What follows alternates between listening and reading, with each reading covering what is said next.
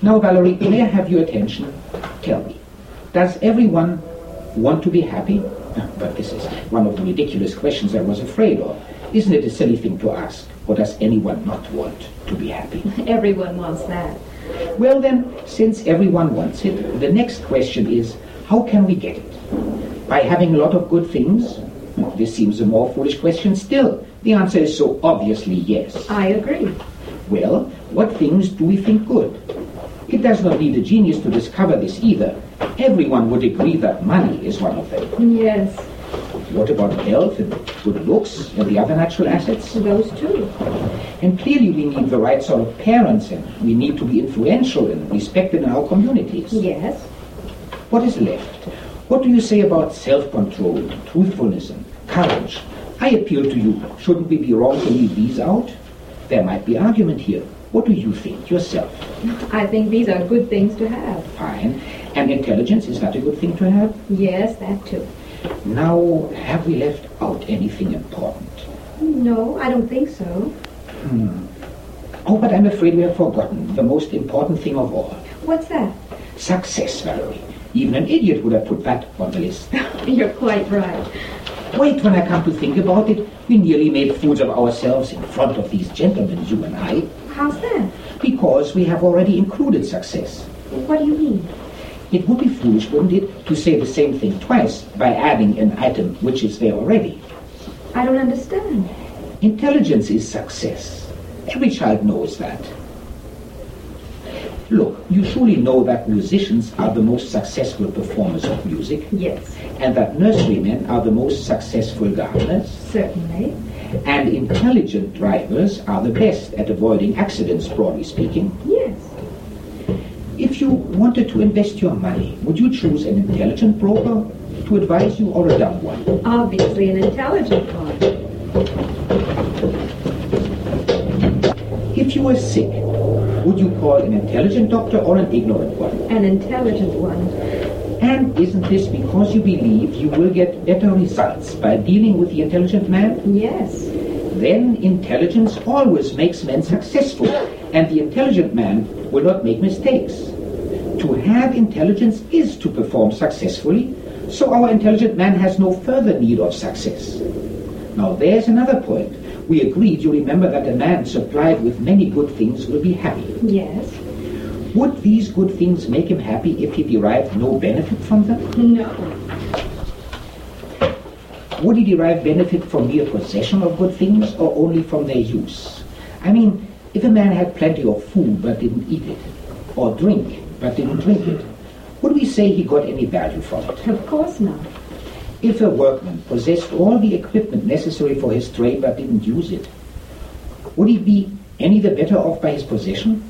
For instance, if a carpenter had a complete set of tools and an adequate supply of wood, but never did any carpentry, would we say he was getting any value from his equipment? Not at all.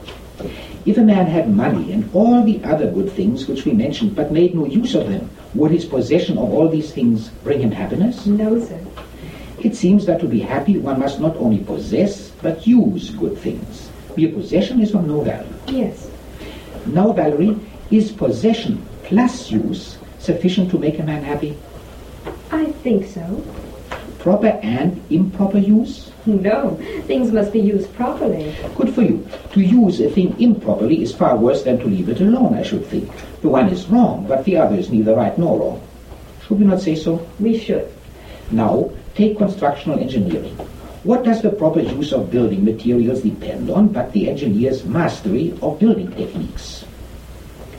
And the proper use of an automobile depends on the driver's mastery of the art of driving. Yes. Then isn't the proper use of the things we were speaking of, money and health and good looks, also an art which has to be mastered? Certainly it is. So, no matter what we want to get out of life, success and happiness seem to depend on the mastery of some art. Yes. We might say that assets are utterly valueless without common sense and intelligence. Utterly. Would a man be better off with big assets and a big business but no sense? Or with a small business but some sense? Look at it this way. If he did less business, he would make fewer mistakes And if he made fewer mistakes, he would be less of a failure. And if he were less of a failure, he would be less miserable. Yes. And does a man have to be rich in order to curtail his business? No. Or healthy, or respected, or courageous? No. In fact, he may as well be a stuttering, short-sighted imbecile. Quite right. Well then, Valerie, it looks as if the things which we at first called good are not to be regarded as necessarily good in themselves. To an imbecile who used them ignorantly, they would be worse than their opposites because more likely to be misused. To an intelligent man who used them sensibly, they would be much better than their opposites, but in themselves all these things are equally valueless. I agree. Now, where does this argument lead? Surely to the conclusion that nothing is really good but intelligence, and nothing really bad but ignorance. It seems so. Let us consider the next point. Everyone wants to be happy, and we have seen that happiness comes from the use that is the proper use of things. This proper and successful use is afforded by the mastery of some art. The inference is that everyone ought to try in every way to make himself as intelligent as he can. Don't you agree? Certainly.